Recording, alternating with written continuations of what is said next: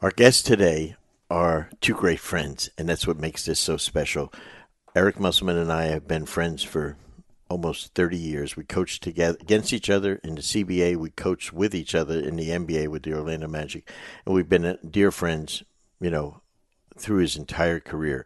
Care about him immensely as a human being, but more importantly, he's just become a great, great guy. I think as a coach, you need people that you can turn to every day and say, "Hey, I'm not sure how to do this," and he's a guy that can always give me good advice. And you, it's a shared mentorship you know, and I, I, I value that with people that I call them my coach and they call me their coach. And so that's what you want to get a partnership in coaching. He's also hired someone that I had the incredible pleasure of working with at LSU, David Patrick. You know, when we were at LSU together, we had his godson, Ben Simmons, and amazing, the the best player I've ever seen at that level uh, that I ever got a chance to coach. And uh, obviously, you're seeing his greatness now in the NBA. David Patrick is the real deal. He is an incredible basketball coach, teacher, person. His relationship skills are off the charts.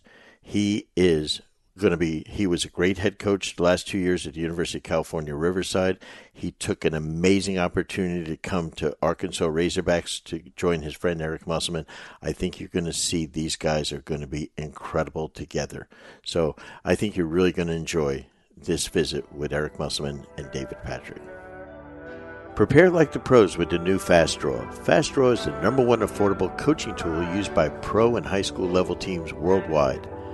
With FastDraw, you can save your plays and playbooks digitally, attach video, and share with other coaches and your players in seconds. In addition to a great product, they also provide basketball coaching content and resources through their blog and playbank, which features over 8,000 free plays and drills from their online coaching community.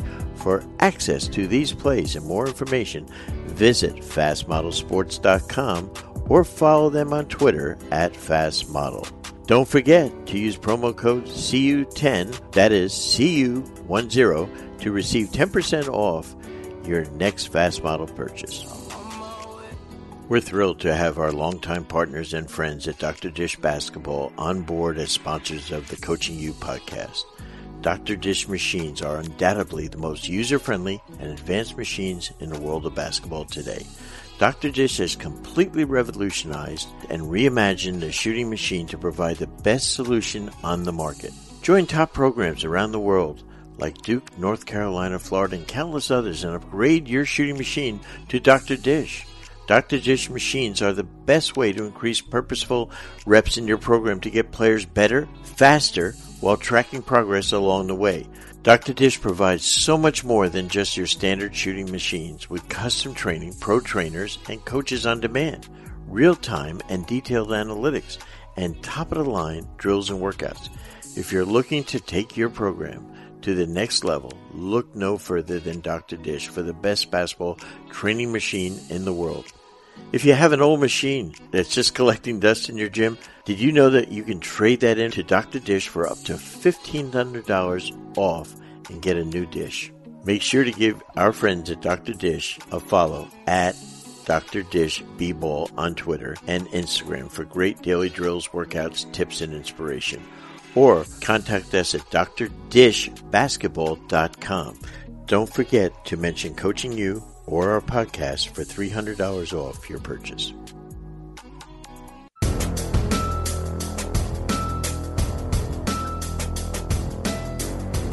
Hey, welcome to another Coaching You podcast with the coach Brendan Suhr. And today, history is being made because we are the first time we've ever had two coaches at the same time. And we have Eric Musselman, head coach at the University of Arkansas, and David Patrick, the associate head coach of Arkansas, of which I have been an assistant to each of them. Erica with the Magic, DP at LSU. I took Eric's place at LSU, and then DP left my ass. So that's it. So, so, yeah. But now the three of us are together on this. How are you guys doing, Eric? How you been, man? Doing great, Coach. It's great to be on with you again, and and it's great to uh, have a great friend and and partner in uh, Coach Patrick. Yeah, David, and uh, you know it's amazing is that uh, when Zach Kendrick and I were uh, talking about this, is our third time for each of you on Coaching You podcast. So, what we're trying to do, Eric and uh, David, is we're trying to get more material so that your elliptical workouts will be longer and and and and and, and, and, and instead of having to call me on DP's walks, he can listen to another podcast instead. You know, hey, Eric, uh, tell me, uh, you know, you know, to get a, a guy, uh, a head coach, you know, uh, to get him to come to your program, what was that like? Well, you know, we we lost a great coach and Coach uh, Chris Crutchfield, and he obviously got an opportunity to be a head coach and to be able to coach his sons, and made kind of a family decision. So, uh, unique time for us. Um, one year in to then, you know, look at at assistant coaching uh, pools that are out there, and and uh, David was outside the box. I had tried the year before um, to get him right when I got the job. Um, DP was the first coach that I called because I wanted help and I knew I needed help. Um, and you know, he David's unique because he's he's obviously a great recruiter, uh, but it went way beyond that. It, it went to partnership. It went to a guy that I know I can learn from. It went to a guy that I can rely on to the practice floor. Um, a guy that that can can take drills and and and do them and teach them as well, if not better.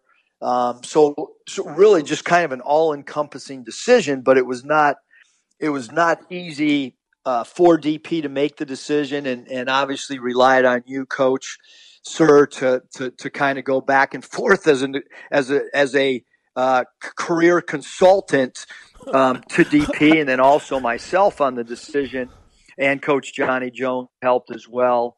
Um, but I, I remember calling DP the night before that he was going to, you know, address his team at UC Riverside and said, "Hey, man, like I know we've gone down this road and negotiated back and forth and talked about a million different things, but if you want to back out, like I, I get it because we're friends, and I want I want to make sure that you're really excited and pumped up about this thing." Um, and so that was kind of how it went down. Thought you were pulling the contract for him at the last minute. I like that term, career consultant. That consultants are great terms because they usually tell people that hire them stuff they already know. You know, but uh, you know, but uh, David, hardest thing for you in being a head coach, you know, you you want that, you get that job. You know, you take one of the hardest damn jobs in the country and uh, against my advice, the career consultant, yeah. okay, and and uh, you go there and you absolutely, against all odds, crush it, and to the point where you're really on the verge of going into your tournament, having a lot of wins, going to go to a postseason tournament, and then you're going to have a lot of guys back. I know how difficult it was. Talk about as a any head coach, and Eric went through this at Nevada. What's it like when you have to leave kids you like behind? Look, I think you know when, Eric called, it was the decision wasn't hard for me to know that I wanted to work with not only a somebody I've looked up to, but but a friend and someone I call family. And so the decision wasn't hard for me to to join him. But the, the hardest part for me was leaving the team that you just mentioned about at UC Riverside because you know you put so much sweat and tears into building building culture, building a team, and I thought in year two we had got it to where we wanted it to be. And you know these these student athletes invest in you as a coach and you and your staff and so do their families. And so to sit in front of them and in this environment in front of a zoom and let them know that um, you're moving on is, is tough at any time but it was really tough uh, you know during a pandemic and trying to do it over over over a zoom call. The worst thing is to have to go into tears when you're on a zoom call right? You know i mean that no i mean that seriously. It's hard you know, because of the way you feel about kids. I know how difficult that is for, you know, both of you guys when you had to leave. But Eric, talk to me about, you know, you've you've been a program builder, you know, and I think, you know, having had the experience with you in the CBA, I don't know if there's a better training ground. It's not the D League, it's not the G League. The CBA was a different animal. I think we both agree. You know, that's where I think you really cut your teeth on how to build because we had to build a new team every year, right? Yeah, I don't think people understand coach, the you know the Continental Basketball Association obviously was before the G League, before the D League. Um, but yes, you were a general manager, and and uh, and you know so you put together your roster, um, and then you had not only did you put it together kind of in the off season, but then you had to adjust almost on a daily basis, whether it's a player called up, and you know what people don't understand is the level of talent at that point. Um, you know, there wasn't expansion. Um, there was only 12 minor league teams, not 30 like there are now, mm-hmm. basically. Mm-hmm. Um, and so it's it's much more watered down now from a competitive nature and the talent level um, compared to what it used to be. But there's no question. Uh, probably the most frustrating thing when I tried to get into college basketball and get a head coaching job was the fact that people meaning athletic directors, administrators, just had zero respect, um, not only for the CBA, um, but also for uh, the NBA to some degree. And, and that was a hard hurdle to overcome. But um, putting together a roster at the collegiate level, I don't think there's any doubt uh, that that background of having to do that at the minor league level um, is probably the greatest training ground. Because even when we're sitting in you know staff meetings or I'm talking to other college coaches the, their vision of building a team is not necessarily the, the, you know the same way that that I have a vision to build a team and and I think that you know the guy that could predict the future better than anyone and it happens to be his birthday today is coach Chuck Daly um, you know and I remember coach sitting in those meetings with him and, and and I would always walk out and say like he said that 2 weeks ago and it's happening now um, and, and I think that's kind of what you got to do with your roster is you've got to predict the future to some degree to the best of your ability. You know, I, I talked to B.J. Armstrong, who's a friend of all of us, and uh, you know, the great three-time champ with the Bulls. And BJ and I were talking. We had BJ his last year, one of his last years playing, and we had Gerald Wilkins on the team. And Gerald Wilkins was an angry young man, Dominique's brother at the time. And and uh, one day he just went off in the locker room. I mean, off. And and and uh, I'll be honest, there's not a college coach in America that could have handled what he was coming out with. Uh, but he was on a guaranteed contract for millions. And and and BJ said to me the other day, he said, Chuck Daly sat there, Hall of Famer, uh, two-time world champ, Olympic champion, sat there, and when someone on the team said, "Hey, shut up," Chuck said, "Let him talk. I want to hear what he has to say." That that is just so Chuck, right? You know, you know, not trying to say, "Hey, no you sit question. down, shut up." No, relax. I want to hear what he has to say. And I thought, you know, that's how brilliant he was in so many ways. And many people wouldn't understand that, you know. But give me one of the lessons that he might have taught you, or several. That doesn't matter, Eric. Yeah, I think I think probably the biggest thing, and, and I won't say the player's name. I guess you can if you want, Coach Suhr. oh, I, I, um, at my age, I can say anything I freaking want now. I, I just remember being in staff meetings, um, and he could be so frustrated with a player, whether it be effort, execution, whatever it may be. And he could walk down those steps at the Orlando Magic practice facility and he would make a beeline to that particular player and hug him and and and tell him how great he was and and I don't know how he was able to turn that off and on where um, you know the players they actually loved him. Yep. Um, and he had such a coolness about him. Like it's it's almost like you look at a coach and you say, you know, just like a team when you when you watch a team play and it's game one in the NBA season or game game 42 or game 81 or a playoff game, like what's that team's identity? You know, and the thing with Coach Daly, like he had an identity and he had a style. Like you knew he was cool, you knew he was great with the players, an incredible X and O guy, didn't over talk in practice like you knew what you were getting on a daily basis. And I thought that was, you know, for a young coach. And then he coached the coaches. Like I mm-hmm. thought it's his last year coaching. And I really thought, Coach Suhr, that he was trying to coach us as much as the team to become better coaches.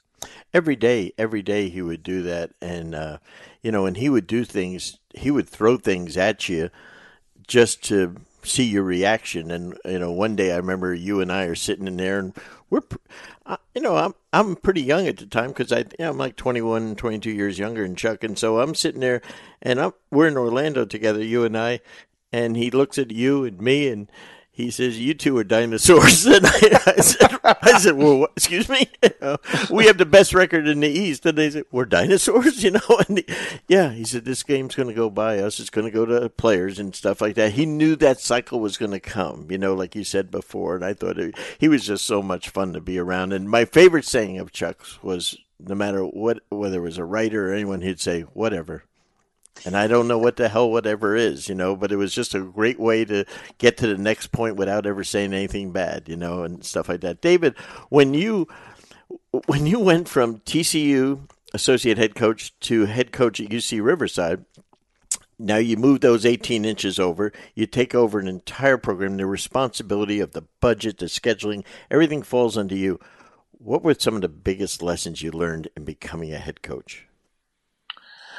Look, I think the one thing is like you don't have all the answers when you're in that in that chair, and you don't understand the stress um, that you're under daily, and th- that's not nothing to do with games. Whether it's getting your student athletes in school, whether it's preparing a practice plan that now you're in charge of, whether it's uh, housing, th- those decisions you don't have to make as an assistant coach. You, you can suggest all you want, but when when you move those 18 inches over it, it, it now falls on you. And that's um, something that I, I, I thought I did well in year two, but I thought I struggled with a little bit in, in, in year one initially because it's so much uh, coming your way and you prepare as best as you can, you know, as, as an assistant coach, but until you're, you're in that chair, you don't know. And so now I'm fortunate to be uh, working uh, for Coach Musselman now.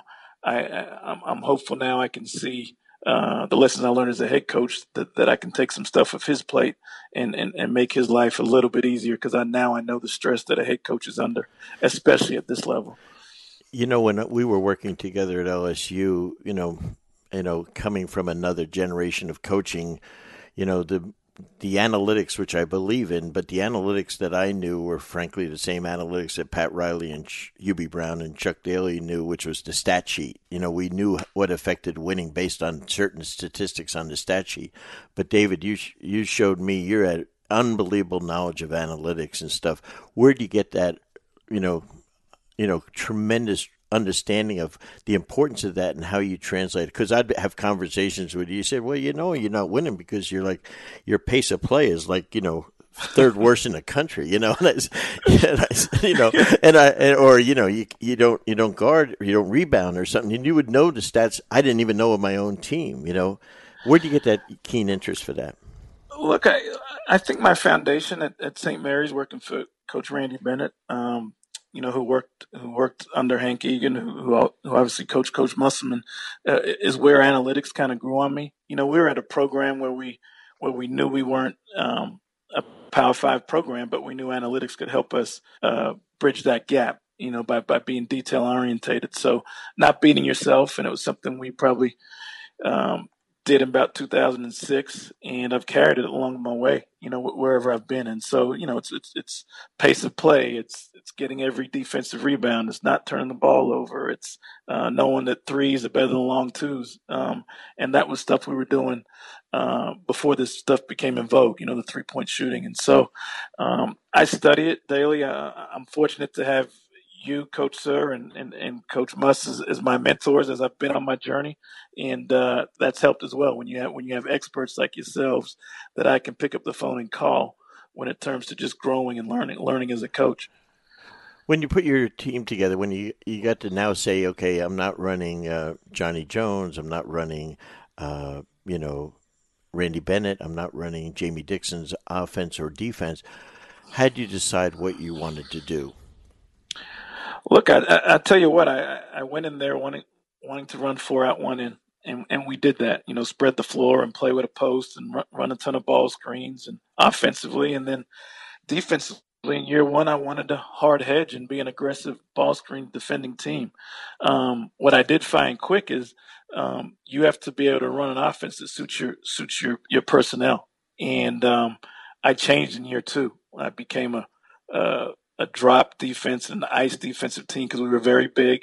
I became a duck in, you know, put the ball in the post with two posts, which is not in vogue anymore, but that suited our brand of play. And uh, so I think, uh, you know, as I grew as as I've grown as a coach, you have to be able to to you can have an offense that you think fits, but it better fit the personnel you have. And that was something I learned uh, being a head coach because I had this whole grand scheme of how I was going to run things going into Riverside, and that changed quickly um, once I found out the personnel I had.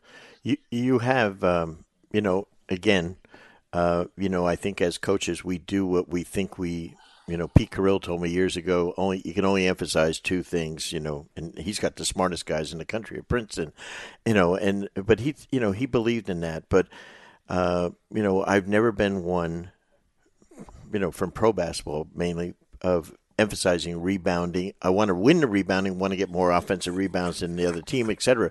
But we never worked on it in pro basketball. But you were like a fanatic about rebounding. Talk to me about that.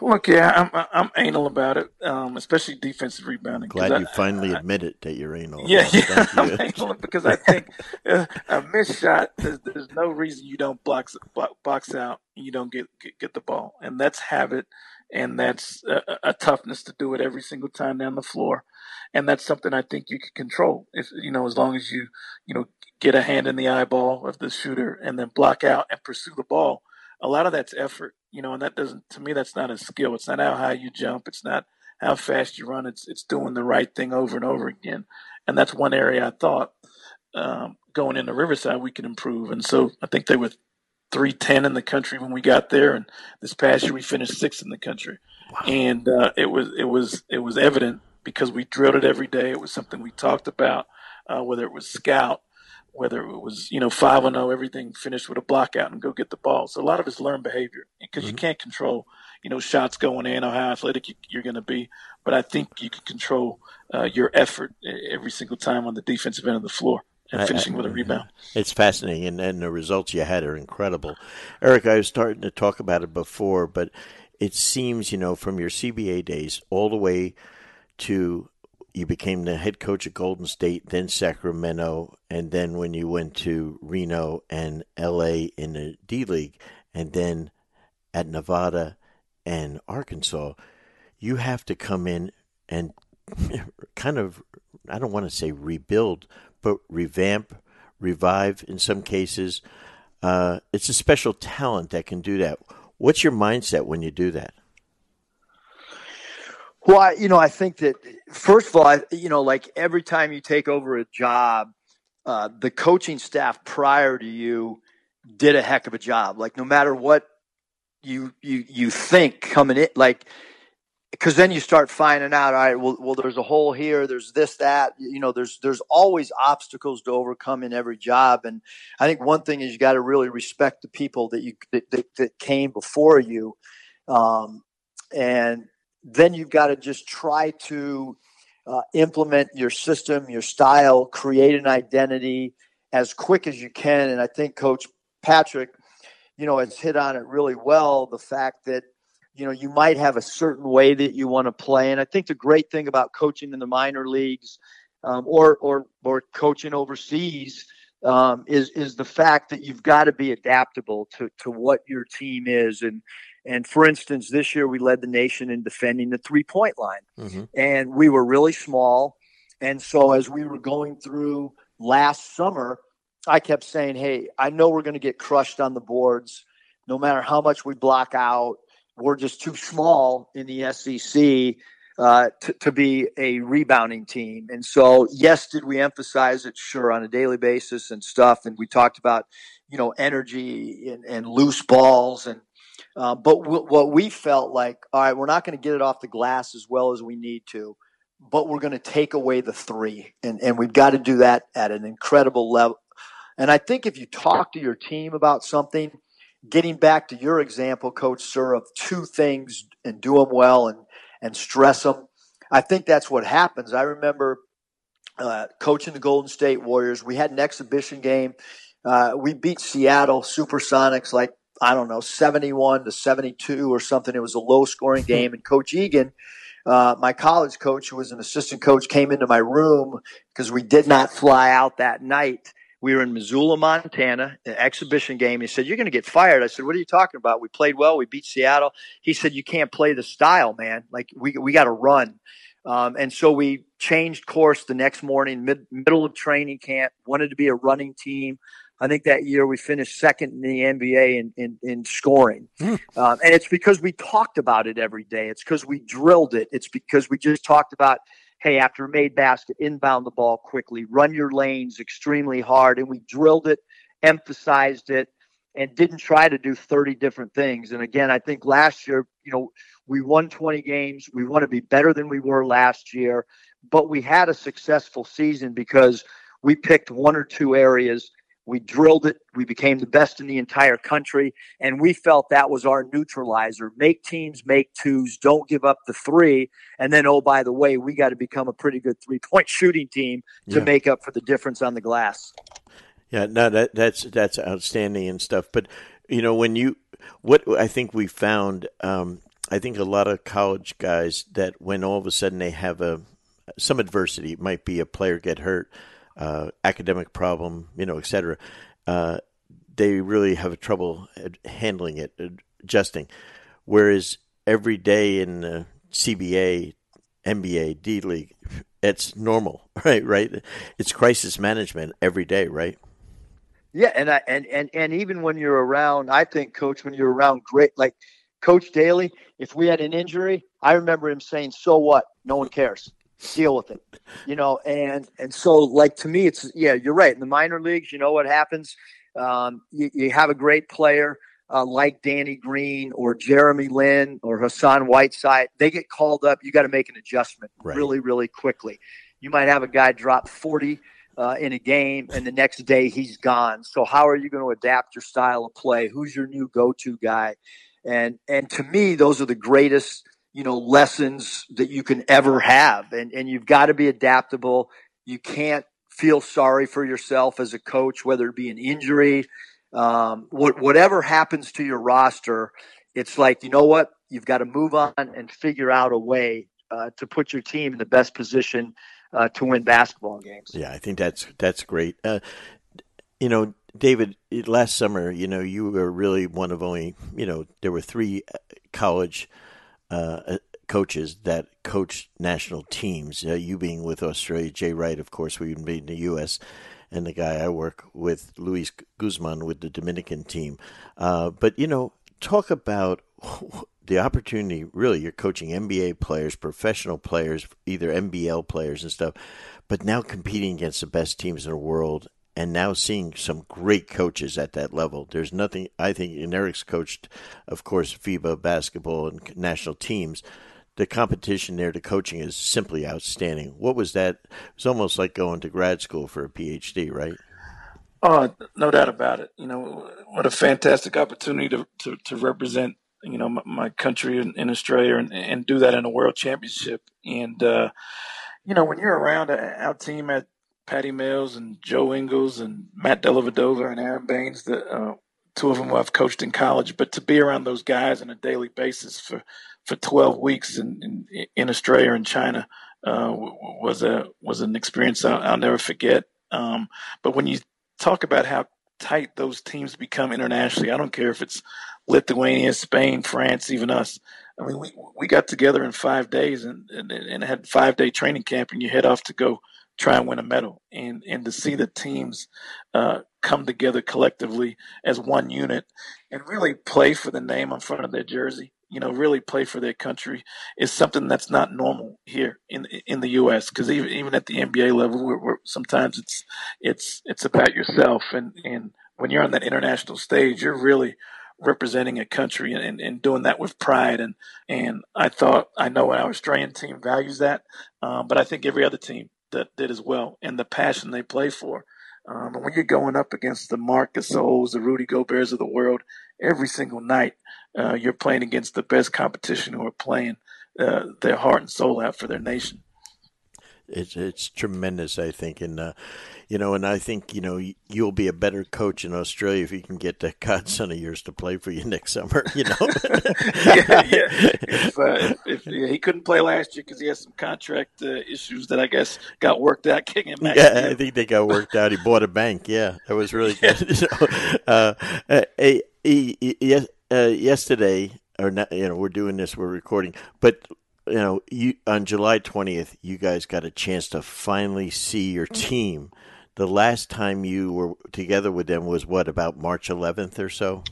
Yeah, we we uh, we had won the first night of the SEC tournament, and um, against Vanderbilt, and we're getting ready to play. You know, on the second night, and uh, found out that morning that, that, we were shut down, and then the guys, we got right on a plane that that afternoon and uh, by that night or, or, the next morning, everybody was home. And, and so, yes, we got guys back on July 20th. And, um, you know, everybody coached with a mask on. Um, there was no contact, uh, but we were able to get everybody on our team. And we've had, you know, we've had our guys here for, you know, basically a month uh, doing individual skill development. And no one has come down with the virus. Our guys have done, uh, you know, up to this point, have done an incredible job. And one of the messages, really, coach, was hey, guys, I know you emulate NBA players. You emulate their moves, you, you watch their games, you try to um, play like one of the NBA. Let's do what the NBA is doing right now. Let's create our own bubble to the best of our ability while we're in the middle of this pandemic. And so that's been one of our themes, along with something stolen from Coach Doc Rivers win the weight. So those have been two themes that we've talked about over and over with our guys, uh, especially the last month since they've been back in Northwest Arkansas. Talk about um, talk uh, some of the high school coaches and uh, coaches at the JUCO level and stuff, and even some of our uh, coaches from around the world that are listening. Talk about the rules that you're under right now as far as how many hours a week you're allowed to do, you know, coach and everything. Yeah, so we have we're we're we're in the care hours, four hours a week, and you can kind of divide that how you want. Uh, other places that I've worked as an assistant coach, maybe you do four man skill development. Uh, and then there's a new group that comes in. I've elected since I've been a head coach, so it's been five years now uh, of doing, um, you know, full practice um, with the full team. And then if they want to shoot, that, that's on your own, man.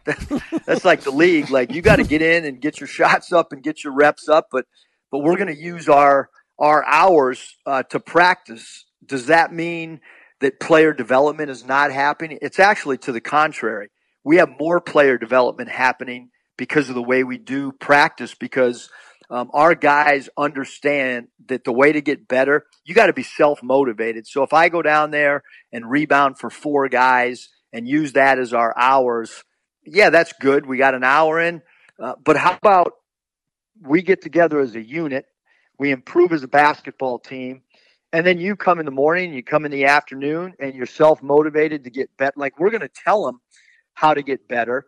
Um, but you got to do it on your own. And and and that culture uh, when people are around here i think they're they're incredibly impressed uh, with how the guys kind of self motivate themselves and pull teammates into the gym at off hours. And i think that's the key really to player development. You know um, you've coached uh, in the nba and in the and in the minor leagues and as well as in college. You've had great players the hardest thing I always say is to coach great players. The easiest thing is to coach bad players because they'll do anything you tell them. They're just not. You're just not going to win any games, you know. But the hardest thing is to coach really good guys, and because they're so talented, it's like I always say to if you're a school teacher, the hardest thing would do would be to teach advanced placement cl- classes because the kids are so smart they know you don't know what the hell you're talking about so talk about the credibility you have and also your experience coaching great players, how that helps you in working with what we would call maybe challenging players.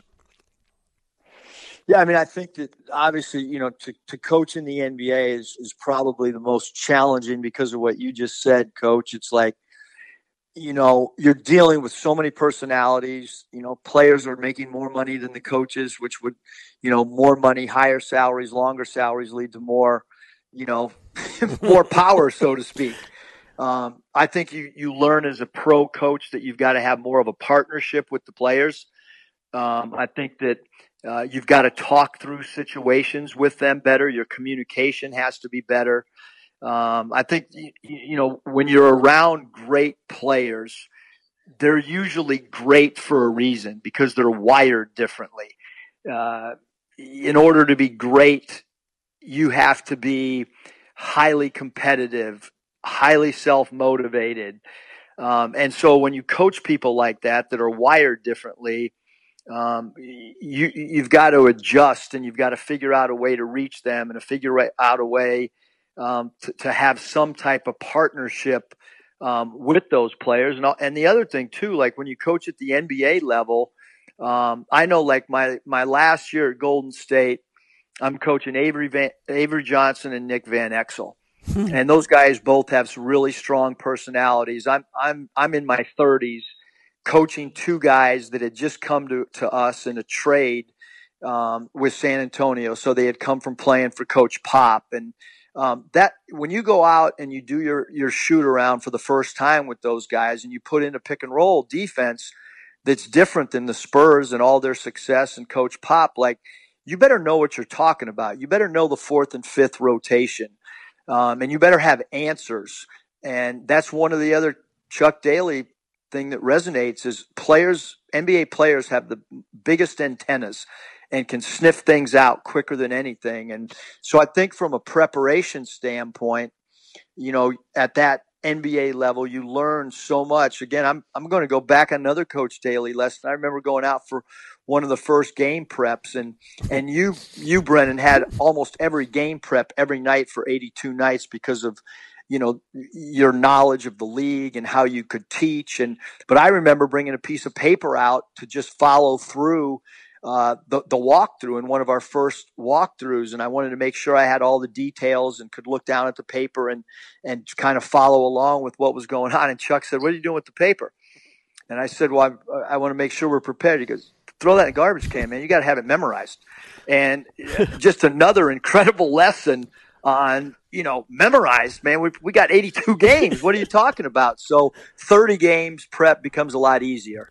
You know when uh, I, i'm coaching with these are two real friends of yours i'm coaching with Hubie Brown and then Mike Fratello, and and so they are they're so disciplined in in the way they do it, and they tell you this is what we're going to do. We're going to hard hedge this and that, and so we go out there. There's no discussion. There's no debate. There's no asking what your opinion is. And now I go up to Detroit, and uh, and I'm like doing the scout the first day I get there, and uh, I said uh, so I. I, am starting to put in how we're going to defend the side pick and roll that night. And Chuck said, "Hold it." He said, uh, "Isaiah, Laimbeer, how do you guys want to defend this? And I'm like, oh, what the hell's he asking them for? you know, you know. And and uh, afterwards, I said, why didn't you tell me we are going to do that? He said, it didn't matter what you said because they they're only going to buy into what they want to do. And I thought that was that was freaking another level of you know brilliance. And then at the end of the first quarter, and eh, he didn't care if it was absolutely wrong at the end of the first quarter, if we're getting our ass kicked, he would say, Isaiah, how's that working for you? you know, and he'd say, ah, we should probably change it and go do that hard hedge thing. Oh, okay, okay, you know. But he he just knew that it was better to try to get buy-in from them. You know, you know, you worked with Fratello. What I think Mike's one of the most underrated coaches in all bas- NBA history. You know, and you. Oh, no question. Yeah. I mean, both those because I got to work with with Hubie Brown in, in, in a tournament that Nike sponsored uh, with minor league players, and we went and played in a tournament in Limoges, France, yeah. against uh, other teams, and, and then and then that helped me, along with you, get uh, to work for Mike Fratello, and I don't think there's any doubt.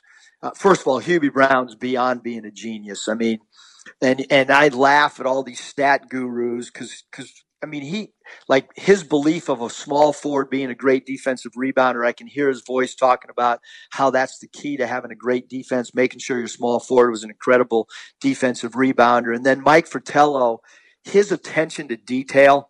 Um, like when I was with him with the Memphis Grizzlies, we trapped the post. Right. The knowledge of the rotations out of whether it be the X trap, the Y trap, or the Z trap. I mean, it forces you to sit there and say, as a coach, wow, I don't know as much as I should know. And, and, and that's the, the cool and the great thing about coaching is when you can go, dude, I don't know Jack. I got to get better, man. I got to learn my craft better because Coach Fratello knows more than I know. You know, I, I got one tenth the knowledge on defensive post rotations. And so it forces you to become a better coach, just like it does when you work with assistant coaches and they're really good. They force you to become and elevate as a coach as well. Do you know when uh, we were in Atlanta, you beat Mike and myself? Uh, imagine we only had two assistants and we still survived and had a game. Isn't amazing? And you know, we just, uh, you know, and, and, you know, what happened was uh, we were the first team in the NBA to trap a pick and roll, and the first team to trap in the post. Wow! Isn't amazing? Unbelievable. And, yeah, and this was in the '80s, and uh, and no one knew what to do in either case. Isn't that funny? You know how that is. And now today, I laugh when teams refuse to trap the post. They're worried about a three point shot. Well, the guy that's in the post can't pass, you know, and you, you know, and it just amazes me to think the thinking we're, we're we coach out of a different fear set. You know, David, you're one of the best recruiters in America, and and I think you know uh, one of the things we talk about as as young coaches is they, they you know they want assistants you know, the, uh, your job with uh, assistant one, assistant two, assistant three, you all better recruit, and everyone has their own style. What's your style?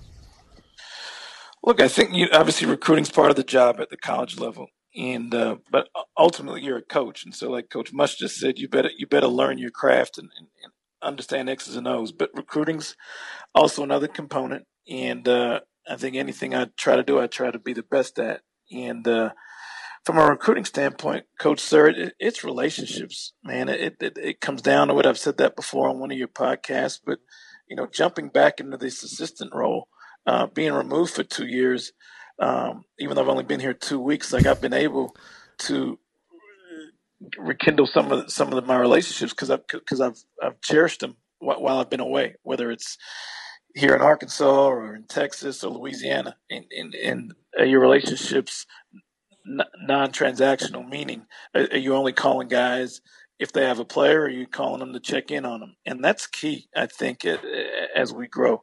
And um, you know, I don't work for Coach Muss if if I don't keep a relationship that we that we established 15 years ago.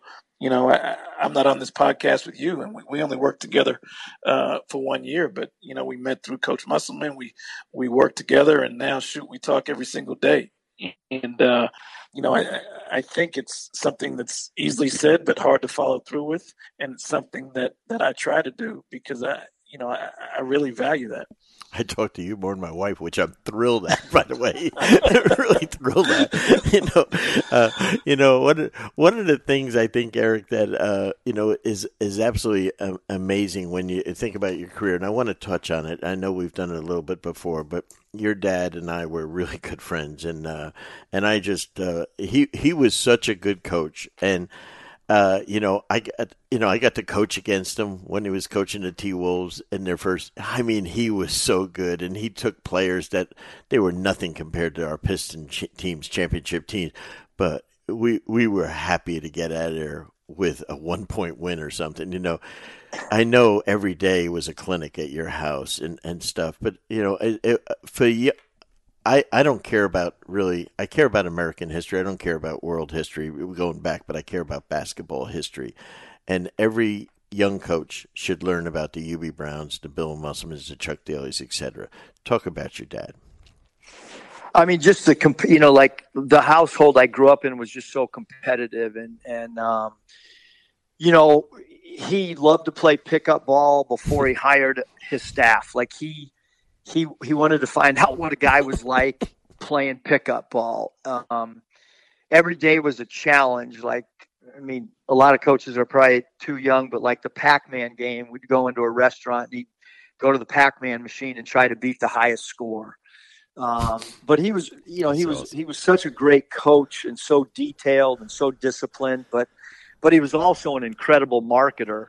Um, Yep. You know, University of Minnesota, their games were sold out, and then the hockey arena was often had six thousand people because there was not enough to fill Williams Arena, and he so he was a great marketer with his pregame warm up, Yep. and kind of this unique guy that had um, was known as a disciplinarian. Um, teams played, you know, really slow, grinded out basketball, but yet pregame they had a unicycle, guy spinning the ball on their fingers, um, jugglers on scholarship.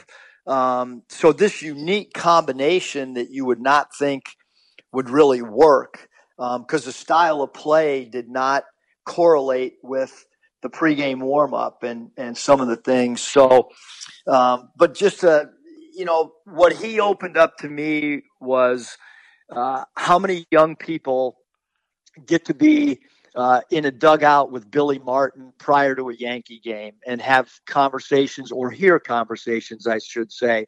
Um, I remember Paul Brown, the former NFL owner, coach, uh, being in our living room talking about my dad's first meeting when he was going to go coach the San Diego Sails of the ABA. So I think back to how fortunate and how lucky I was. That's not even mentioning all the NBA uh, stories or people that I had been around, but I I just think back to you know his relationship with uh, Ballard Smith, who was the president of the San Diego Padres, and and as a as a junior high seventh and eighth grader sitting in, in, in the Padres owner's box with Ray Kroc, not once in a while, but I'm talking like two to three times a week, sitting and hearing conversations. And um, he just opened the doors to so much. But when he got the job with the Timberwolves uh, as their inaugural coach, I was not on that staff. Right. And you know what he told me, B? He said, go earn your stripes, go coach in the minor leagues. Maybe I'll hire you down the road. And then he hired me um, after I went to Rapid City. Um, you know, in the old CBA, he did hire me that second year in Minnesota. So even my own dad, you know, wouldn't hire me on his initial staff as a scout or anything because Yeah. I told him, man, I'll, I'll, I'll, I'll scout, I'll do whatever. And he said, no, you, you're not experienced Yeah. enough, my man. Enjoy Rapid City. yeah, enjoy that. Uh, you know what? I, I, you know, to this day, you know, you talk about 32 years ago. I did a scout against, you know, of course, the Timberwolves, and, and you know, and then of course playing against you in the CBA in the mid to you know late 90s, and then working together. I knew every one of his unique numbering sets and you couldn't stop the stuff he ran. He really went and took his talent and just, you know, epitom- maximized their talent by putting them in spots where you couldn't double team them, etc. I, I, his system's incredible, and I'm sure you still use some of his stuff. We do. We, we his his numbering system. He spent a lot of time on it. Mhm. Uh, Flip Saunders then used the Yep. same numbering system um, when he coached the Pistons and the Timberwolves and the Wizards. And he, that I think the biggest thing with my dad was was take your talent and then be innovative. Um, I remember we were getting ready to play the Los Angeles Lakers, and we had a seven foot three center who was not very mobile laterally in Randy Breuer. Yep. And we walked into the staff meeting, myself and Tom Thibodeau and my dad, and and my dad said, "I'm putting Randy Breuer on Magic Johnson tonight." And and and Tom Thibodeau and I looked at each other and said, "Now he's lost his mind." um, and but his thought process was, Magic was so great posting up Yeah. that he wanted to take away every Magic Johnson post ups by having a seven foot three center on him, and he just had Randy Breuer back off and try to bait him into shooting threes, which was his you know weakness of his game. Absolutely was. Yeah. And so just the, the innovativeness or the ability to withstand criticism if something like that didn't work out, uh, he was immune to the press and the negative criticism that could come with a move like that that could and probably did backfire. but you know, you know, t- this will be the, one of the. I remember when Chuck came and worked at the Cavaliers when your dad was he. Was, I'm trying to remember. Was he GM or assistant to his, president? What yeah, was his his title was, I think, director of player personnel. Yeah. But at the time, I don't even know if they had a GM. You're right. I don't either. because the owner was Ted Stepien. We we, we don't have enough time on the podcast no. to go into Ted Stepien stories. It might have been a softball coach that was the GM, if I'm not mistaken. But Don Delaney yep. was the softball coach yes. of one of Ted Stepien's so, teams. You're correct. So this is the importance, David Patrick, of taking mm-hmm. a good job. Okay, so the great Chuck Daly, who is you know our mentor, he he is you know the coach of Penn. You know he's you know, he's now the assistant coach with the 76ers, Julius Erving, Darryl Dawkins.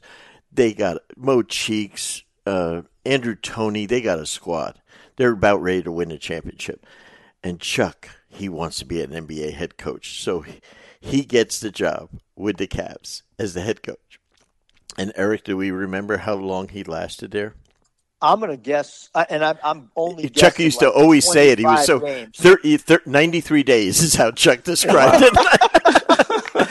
and, and, and, and, now he he's living in now you know Chuck he's a little pissed off if he's at a Ritz Carlton right you know and he's at the Holiday Inn in Richfield that's where he's staying you know with doors to the outside you know on a winter night you know when, the, when he opens the door to go to his room at night there's snow blowing in and so he finally goes to Eric's dad and says fire me, fire me. a tr- that's a true story. Absolutely. And, and, and my dad tried to tell him, "Hey, we're going to have a great draft pick, and hang in there." And he said, "I thought you were my friend." and, and, my dad said, "Well, we are. We got to work through this thing." He goes, "If you're my friend, you'll fire me." True story. Goodness. And he did. Not, not, yeah. not Truth yeah, he didn't want any more L's on his on his resume because he knew there was you know like they were just going to keep losing. Yeah. Um, so that's a true story. So it, it's so important that you're taking a job. So I'd love to move to Arkansas for you. hey, boss, I'm not coming around until you fire me. hey, you guys, I'm so happy for the two of you being together. It's One of the most dynamic coaching staffs in America now, and uh, my two friends. I'm so happy for you both. No, thanks, B. I mean, it's it's for for Coach Patrick and I. It's like, I mean, he's been over at my house almost every night. We're doing laundry together. We're hanging out, oh, the and the cool thing is, he's making me a better coach for sure. I mean, we we practiced the twentieth. Practice ends two hours later. I got three pages of notes on things we could do better with ideas to think about. Um, his impact on recruiting. Um, I've been so used to recruiting the parents and the kid. He's opened up the importance of the high school coach, uh, the all the tentacles that that attach to a recruit. He's made me a better recruiter in a short amount of time too. So thanks for having us on, and actually thanks for the friendship and connecting DP and I again. Well, uh, you're most welcome. But you know, I can my only lasting last advice to both of you is, uh, you know, and I've learned this over forty eight years is that in the business is that there is nothing better than when you can work with your best friends. And I enjoyed both of you guys. And now I have Donnie Jones, who's right there with you guys. Just amazing people. When you're with your best friend every day, you don't work. And that's what no I doubt. love about it. So I'm happy of you guys. And uh, you're going to have a great year. And I look forward to it. And we'll talk again tonight, I'm sure, David. Okay. yeah, I'm sure we will. hey, guys, thank you so much. And we really appreciate it. Thanks, Thanks Coach. Eric Musselman, head coach, University of Arkansas. David Patrick, associate head coach. I mean, you're talking about two great basketball coaches. They're the total package. Recruit, connect to players, coach the you know players on the floor, develop players, care about them as people. Uh, they're they're what you you model yourself after. Uh, SEC, incredible basketball conference. These guys. Uh, they're going to be nothing short of spectacular together over time, and uh, I, am really happy for both of them.